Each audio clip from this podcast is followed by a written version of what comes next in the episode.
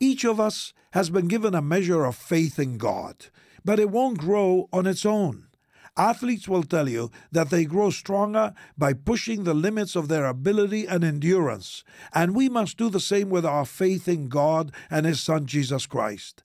When the Thessalonians in Bible times came under persecution, their faith in God grew, and they were strengthened by the power of His Holy Spirit.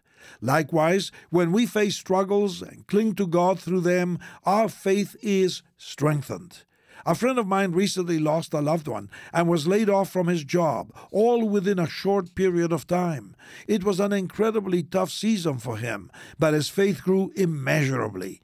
Sometimes, experiencing tough times is the best way to develop a stronger faith.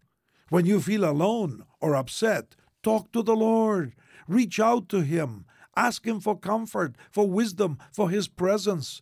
The Bible says in Isaiah chapter 40, "Those who hope in the Lord will renew their strength. They will soar on wings like eagles. They will run and not grow weary. They will walk and not faint." I encourage you to place your hope in the living Lord. Soar on His wings and let your faith be strengthened by remaining faithful even in the tough times. This is Luis Palau.